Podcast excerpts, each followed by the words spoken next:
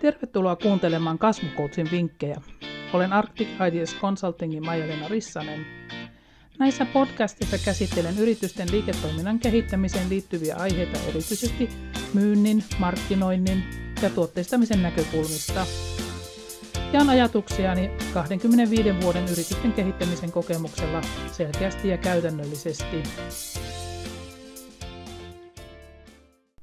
Tämän päivän podcastini aiheena on aloittavan yrityksen muistilista. Olen koonnut yhteen vinkkejä, miten pääset perustamaan oman yrityksesi.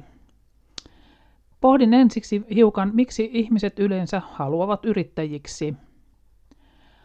Tutkimusten mukaan yrittämisen tarinoita on monenlaisia ja yrittäjiksi aletaan varmasti monista eri syistä. Joillakin ihmisillä elämäntilanne vaikuttaa siihen, että yrittäjyys tulee kysymykseen – Joillakin taas se ammatti on lähtökohtaisesti sellainen, että yrittäjyys on luonnollinen tapa harjoittaa omaa ammattiaan.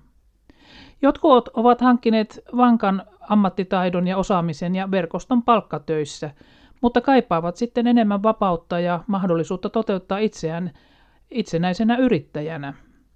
Jotkut taas puolestaan jatkavat perheyritystä sukupolven vaihdoksen seurauksena. Illusio vapaudesta ja mitä yrittäjänä voi tehdä houkuttelee ihmisiä yrittäjiksi. Tilastojen mukaan jopa nytkin koronasyksynä on moni alkanut rohkeasti yrittämään. Ehkäpä olet siis kynnyksellä sinäkin, että yrittäminen kiinnostaa. Mutta miten lähteä eteenpäin ja perustaa oma yritys? Kokosin tähän podcastiin jonkinlaisen listan, mitä kaikkea voit ottaa huomioon, kun lähdet astelemaan kohti yrityksen perustamista ja yrittäjyyttä omalta osaltasi. Listani tuskin on ihan täysin kattava, mutta antaa osviittaa, mitä kaikkea on odotettavissa ja tehtävissä. Suosittelen lämpimästi tutustumaan esimerkiksi Suomen yrittäjien yrityksen perustamisoppaaseen tai käymään oman kuntasi uusyrityskeskuksen pakeilla, mikäli kynnys on liian suuri tehdä itse nämä tässä podcastissa esitetyt asiat. Ei muuta kuin aiheeseen ruvetaanpa perkaamaan yhdessä yrityksen perustamiseen liittyviä toimia. Ihan ensiksi tietyn, tietenkin yrityskonsulttina aina neuvon, että kannattaa suunnitella. Ja niinpä ensimmäinen vinkkini onkin tänään, tänään, että kun lähdet yritystä perustamaan, niin ensimmäiseksi kannattaa hiukan suunnitella ennen kuin sitoudut mihinkään konkreettiseen. Kannattaa tehdä oikeita liiketoimintasuunnitelmia ja laskelmia, ja sillä tavalla konkretisoida niitä omia ajatuksia konkreettisiksi tekemisiksi ja numeroiksi. Tärkeä työväline tässä kohdassa on tietysti liiketoimintasuunnitelma. Eli ensimmäiseksi kannattaa pohtia, mikä on yrityksen tarkoitus ja mikä sen visio on ja suunnitella sitä. Ja erityisesti tärkeää on huomata, että liiketoimintasuunnitelmia tarvitset rahoitusta varten. Mikä se tämmöinen liiketoimintasuunnitelma oikein on? Liiketoimintasuunnitelman tekeminen on kyllä ihan tosiaan tällainen täytyy tehdä juttu tai ehkä paremminkin voisi sanoa, että kannattaa tehdä juttu. Vaikka et hakisikaan mitään rahoitusta tai muita tukia, kuten esimerkiksi starttirahaa, niin liiketoimintasuunnitelma auttaa sinua kirkastamaan, missä tulevassa yritystoiminnassasi onkaan kyse. Erityisesti kehotan miettimään liiketoimintalaskelmia, et tietenkään aloittavana yrittäjänä voi tietää kaikkia ihan, asioita ihan täsmällisesti, kun olet aloittamassa vasta, mutta laskelmien pääasiallinen hyöty on se, että saat niitä tehdessäsi hyvän käsityksen siitä, minkälaisella toimintatasolla yritystoimintasi voi olla kannattavaa. Eli siis suomeksi sanottuna, paljonko asiakkaita tarvitset ja millaista myyntiä tai myyntimääriä pitäisi olla, jotta voit maksaa itse kaikki kulusi ja ehkä itsellesi palkkaa muodossa tai toisessa. Ja jos rahaa jää tässä kohdassa ylikin, niin sitä voi sitten hyödyntää yrityksen kehittämiseen. Todellisuudessa voidaan sanoa, että olipa yritys mikä tahansa, niin alkuvaiheessa saat kyllä varautua panostamaan 2-3 vuotta ennen kuin yrityksesi kannattaa joten toimintasuunnitelmaa kannattaa laatia sen mukaisesti realistisesti. On toki toimialoja ja joskus jopa onnenkantamoisia, joilla yritys pääsee positiiviseen tulokseen jo jopa ensimmäisenä vuonna. Mutta jos aloitat niin sanotusti tyhjästä, niin kannattaa enkisesti ainakin valmistautua siihen, ja ehkä rahallisestikin, että näkyvyyden ja asiakaskunnan rakentamiseen menee aikaa. Tämän aamun aamu-tv-haastattelussa esimerkiksi Minna Parikka kertoi tehneensä kahdeksan vuotta töitä ennen kuin homma oli riittävän suurta. No, oli miten oli, kannattamaan liiketoimintaa joutuu tekemään töitä ja sekin aika tulisi yrittäjänä elää. Palataanpa takaisin siis liiketoimintasuunnitelmaan. Toin jo esille, että liiketoimintasuunnitelman tekeminen on yrittäjäksi ryhtyvän ensimmäinen askel. Pienyrittäjä pääsee usein alkuun varsin yksinkertaisellakin liiketoimintasuunnitelman versiolla. Toisaalta liiketoimintasuunnitelma voi olla vaativimmillaan isokin työ, jossa suunnitellaan myyntiä ja markkinointia, hahmotellaan tuotteiden hinnoittelua, arvioidaan tuotannon resursseja, tehdään henkilöstö- ja tuotekehityssuunnitelmaa sekä pohditaan patentteja ja riskianalyysejä. Mitä suurempia tavoitteita kohti pyritään, niin sitä tarkempi liiketoimintasuunnitelma pitää tehdä. Yhtenä vinkkinä sanonkin, että voit löytää näitä liiketoimintasuunnitelmien runkoja ja esimerkkisisällysluetteloja esimerkiksi juuri uusyrityskeskusten tai eri kuntien kehitysyhtiöiden sivuilta, samoin kuin myös näitä taulukkolaskelmapohjia. Kannattaa todellakin hyödyntää näitä resursseja. Toisaalta kannattaa myös hyödyntää asiantuntija-apua liiketoimintasuunnitelmien laadinnassa, jos koet aiheen itsellesi haastavaksi. Kokenut asiantuntija osaa nostaa esille oikeita kysymyksiä ja niitä pohtiessanne oma liikeideasi saa enemmän lihaa luiden päälle. Rahoituksen haku on taas sitten oma lukuunsa aloittavalle yrittäjälle. Starttirahakonsepti on varmasti monelle käsitteenä ainakin tuttu. Se on melkoisen matalan kynnyksen rahoitus yrittämisen alkuvaiheeseen ja yrittäjälle henkilökohtainen rahoitusmuoto. Määrältään se on fiksattu summa, joten siihen et voi vaikuttaa. Tyypillisesti starttirahaa voit hakea kuudeksi kuukaudeksi ja jatkoaikaa toiset kuusi kuukautta, eli yhteensä 12 kuukautta yrittämisen alusta. Huomioi, että jos olet työtön, niin kannattaa tarkistaa työttömyyskorvauksia ja starttirahan suhdetta ennen kuin ilmoittaudut yrittäjäksi. Nämä säännöt tuntuvat välillä vaihtelevan muiden yleisten suhdanteiden ja taloustilanteen mukaan, eli kannattaa olla siinä kohdassa varuillaan, että tota, ei hae niitä starttirahaa tai aloita yrittäjyyttä ennen kuin on, on selvittänyt, että mi- miten siihen yrittämiseen, mikä on yrittämistä ja mikä ei, ja miten työttömyys siihen suhtautuu. Lisäksi tyypillisesti, kun lähdet yrittä, yrittämistä harjoittamaan, niin voit tarvita lainoja esimerkiksi tehdäksesi laite- tai materiaaliinvestointeja tai vaikkapa tilavuokriin ja ehkäpä jonkinlaista käyttörahaa tai alkukassaa pääomaksi. Kannattaa esimerkiksi selvittää, voisitko saada esimerkiksi Finveran takaamista yrityslainoillesi. Lainathan tyypillisesti haetaan tietenkin pankista. Ja maaseudulla, jos yrityksissä sattuu sijaitsemaan, niin voit hakea perustamistukea, jolla on omat ehtonsa. Ja Suomessa yllättävää kyllä kovin moni paikka on maaseutua. Melkeinpä voi sanoa, että pääkaupunkiseudun ulkopuolella, niin ruutuasemakaavan ulkopuolella ole, olevat paikat ovat maaseutua. Ja tähän, jos tämä kuulostaa kiinnostavalta, niin kannattaa tutustua Ruokaviraston sivuilla aiheeseen kohdassa maaseudun yritystuet, niin sieltä saat enemmän tietoa perustamistuesta ja mitä, mitä se tukee ja minkälaisia asioita siihen voi sisällyttää.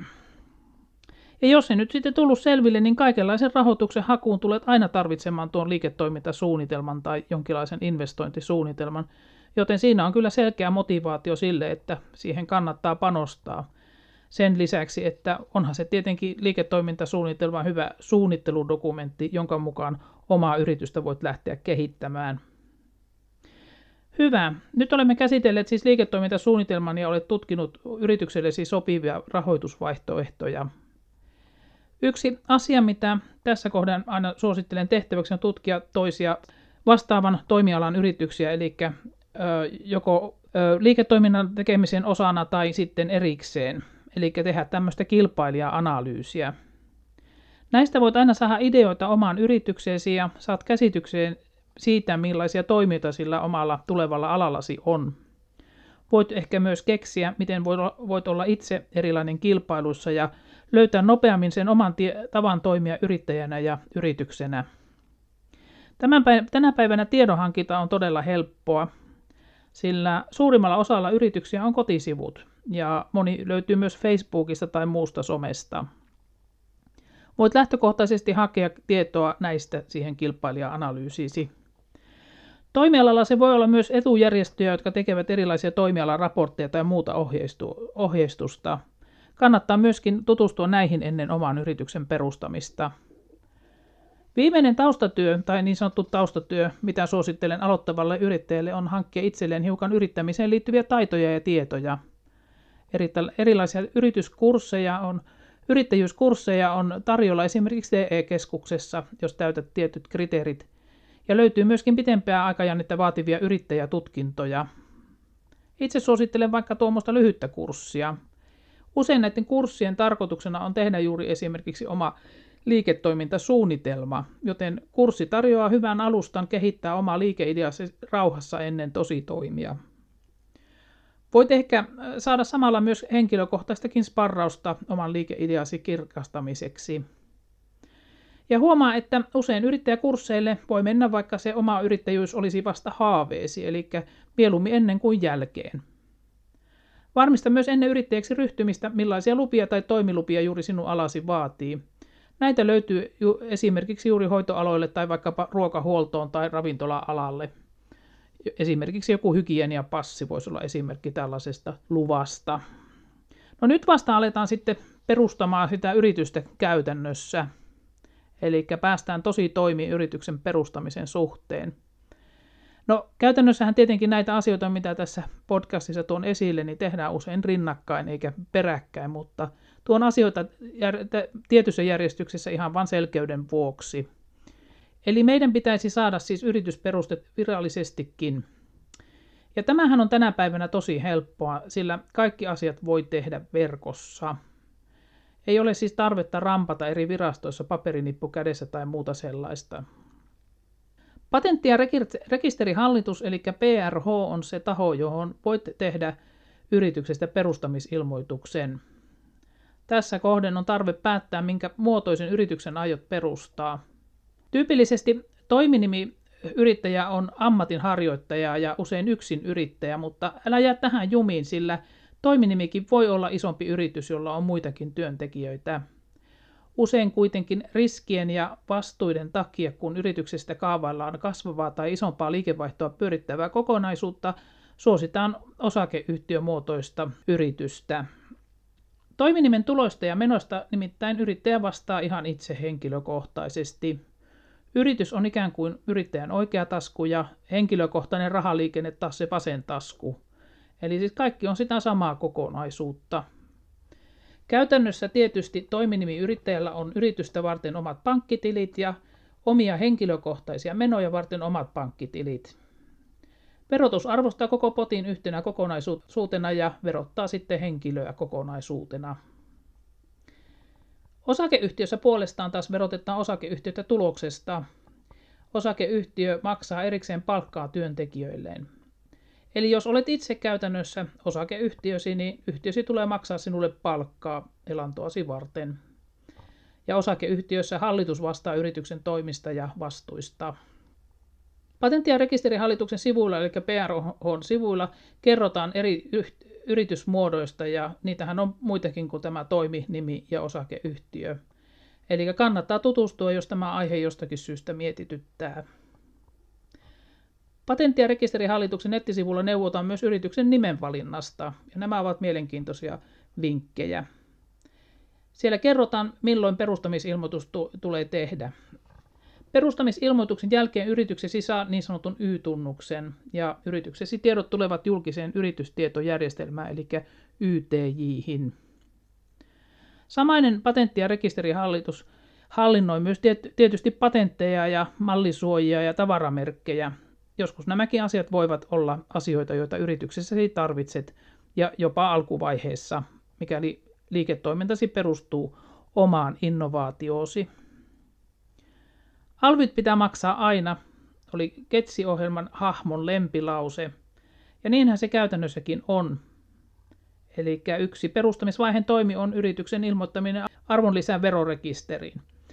Arvonlisän verojuttuja hallinnoi tietysti verohallitus, eli vero.fi on oikea osoite, kun sinun tarvitsee ilmoittautua alviverovelvolliseksi. Huomaa, että alle 10 000 euron liikevaihdolla sinun ei tarvitse ilmoittautua alvivelvolliseksi, mutta voit tehdä sen vapaaehtoisesti ja toisaalta alvivelvollisuutta voit anoa huojennettavaksi, jos liikevaihtosi pysyy alle 30 000 euron vuodessa siis. Ja yksi rekisteri, mihin sinun vielä pitää ilmoittautua, ilmoittaa yrityksesi, on työnantajarekisteri. Siis tietysti, jos kaavailet yritykselle työntekijöitä, mutta jos aloitat yksin, niin tätä ei tarvitse alussa tehdä. Ja tämänkin osoitteena on verohallitus. No nyt sinulla on yritys sitten perustettuna virallisesti. Pari muuta seikkaa toisin vielä tässä kohdassa esille, josta, josta kannattaa huolehtia, niin olet hyvällä polulla oikeaan yrittämiseen.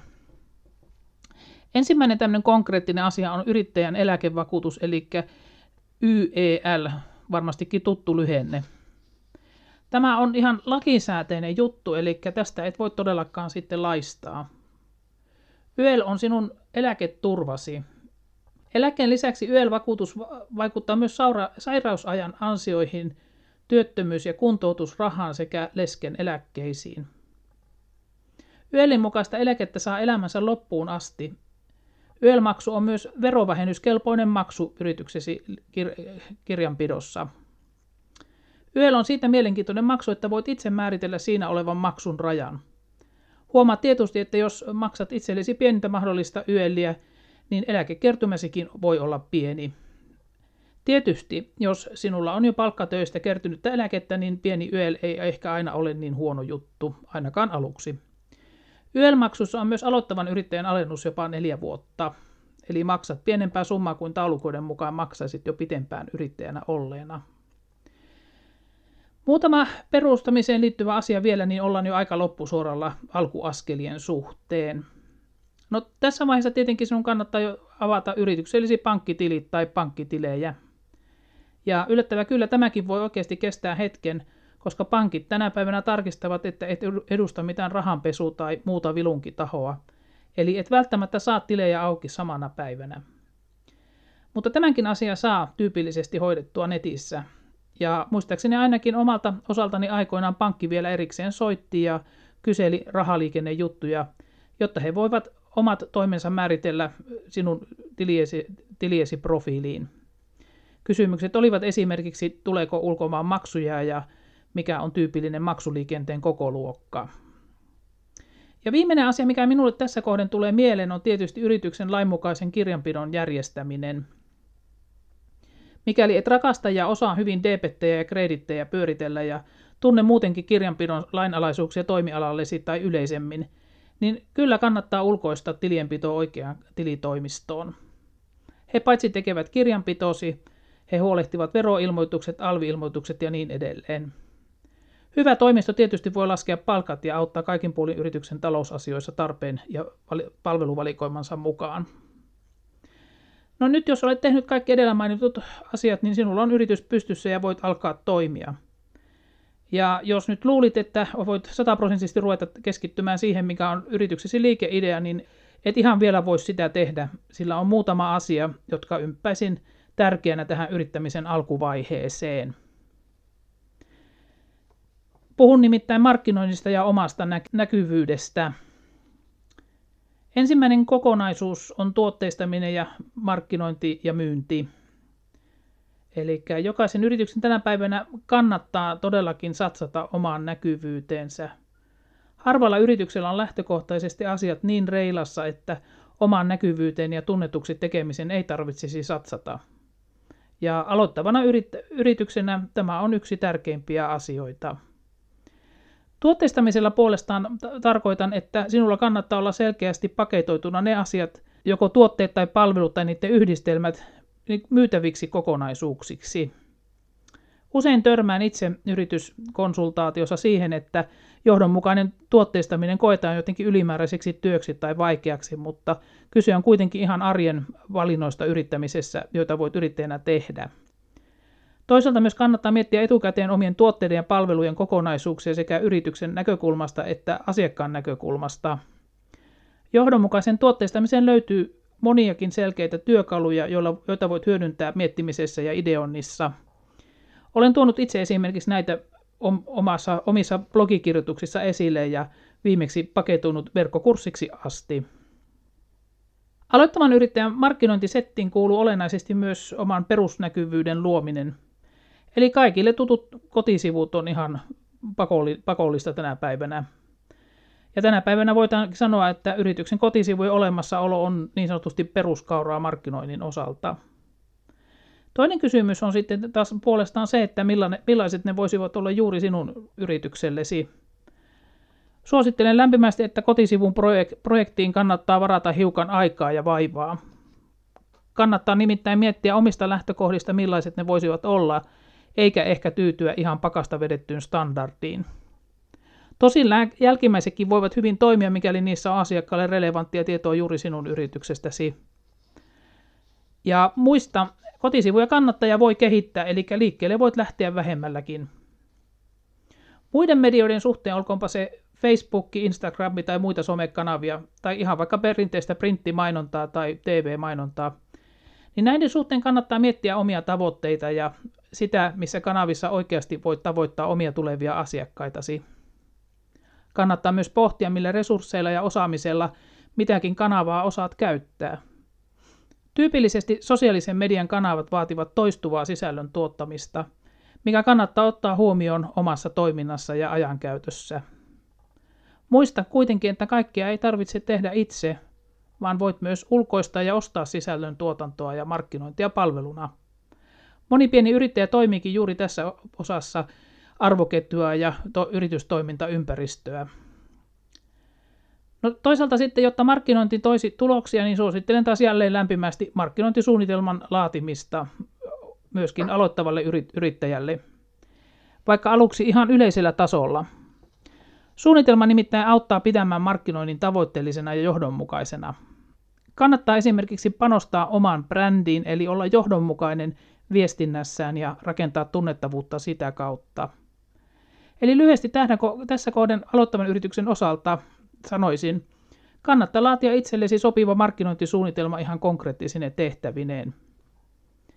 No toinen tai se viimeinen asia tässä kokonaisuudessa, mitä, mistä tänä päivänä puhun aloittavan yrityksen osalta, niin olisi ihan miettiä toimintamalleja tai prosesseja.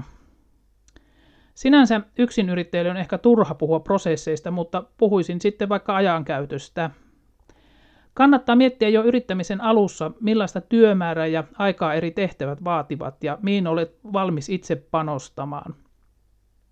Eli pohtia siis jollakin tasoja omia toimintoja ja niin, prosesseja. En lähde tässä nyt enempää avaamaan prosessien kehittämisen saloja, koska se voisi olla ihan hyvä teema omanaan vaikka omaksi podcastikseen tai muuksi artikkeliksi, mutta muutaman ajatuksen haluan vielä jättää mieleesi. Eli niitä peruskysymyksiä prosessien ja toimintamallien osalta voisivat olla seuraavat asiat. Kannattaa miettiä, miten asiakkaat löytävät sinut, miten hän ostaa tuotteitasi tai palvelujasi. Eli pohditaan niin sanotusti asiakaspolkua. No sitten toisaalta toinen puoli on se, että jos asiakkaat ostaa, niin miten sinä tuotat niitä palveluja tai tuotteita, miten hankit niitä tuotteita, joita myyt. Eli minkälainen on sinun palveluisi tai tuotteitesi tuotanto ja miten toimitat ne pal- asiakka- asiakkaillesi. Eli prosessikielellä tässä kohdassa puhutaan tilaustoimitusketjusta. Ja sitten vielä se, että totta kai haluat kehittää toimintaasi, niin se viimeinen kysymys oli, että, olisi, että miten kehität omia tuotteita tai palveluja. Eli kannattaa miettiä, että miten siihen oman yrittäjän arkeen saa aikaa ja mahdollisuutta tehdä suunnittelua, kehittämistä ja tuotteistamista. No viimeiset aiheet juoksin ehkä hiukan nopeasti läpi, koska nekin taas ovat jälleen aiheita, joista voit joutua pohtimaan koko yrittämisen, yrittämiselämisen elämisesi ajan. Eli ne on isoja aiheita, että ne ei pelkästään ole tähän alkuun liittyviä kokonaisuuksia. Mutta summa summarum yhteenvetona voisin sanoa, että tänä päivänä yrityksen perustaminen ei olekaan, ole vaikeata. Toivon, että sait ajatuksia ja jonkinlaista tietoa, että osaat lähteä konkreettisesti viemään ideaasi yritykseksi ja perustaa yritys. Sitten vaan onnea ja menestystä yritystoimintaan. Ja apua, lisää apua voit löytää esimerkiksi ja tietoa, niin Suomen yrittäjät on julkaiset aloittavan yrityksen oppaan. Se löytyy heidän kotisivulta, kannattaa käydä lataamassa ja mainitsinkin jo tuossa aikaisemmin nämä uusyrityskeskukset, niin sieltä saa asiantuntija-apua ja myöskin sitten tosiaan niitä laskelmia ja liiketoimintasuunnitelmia. Kiitoksia. Tässä oli tämän päivän kokonaisuus podcastina. Tässä oli tämänpäiväinen podcastini. Mikäli sinulla on liiketoiminnan kehittämisen kysymyksiä tai haluat ehkä, että käsittelen jotakin määrättyä aihetta podcastissa, niin laita minulle sähköpostia info.arcticideas.fi. Kiitoksia.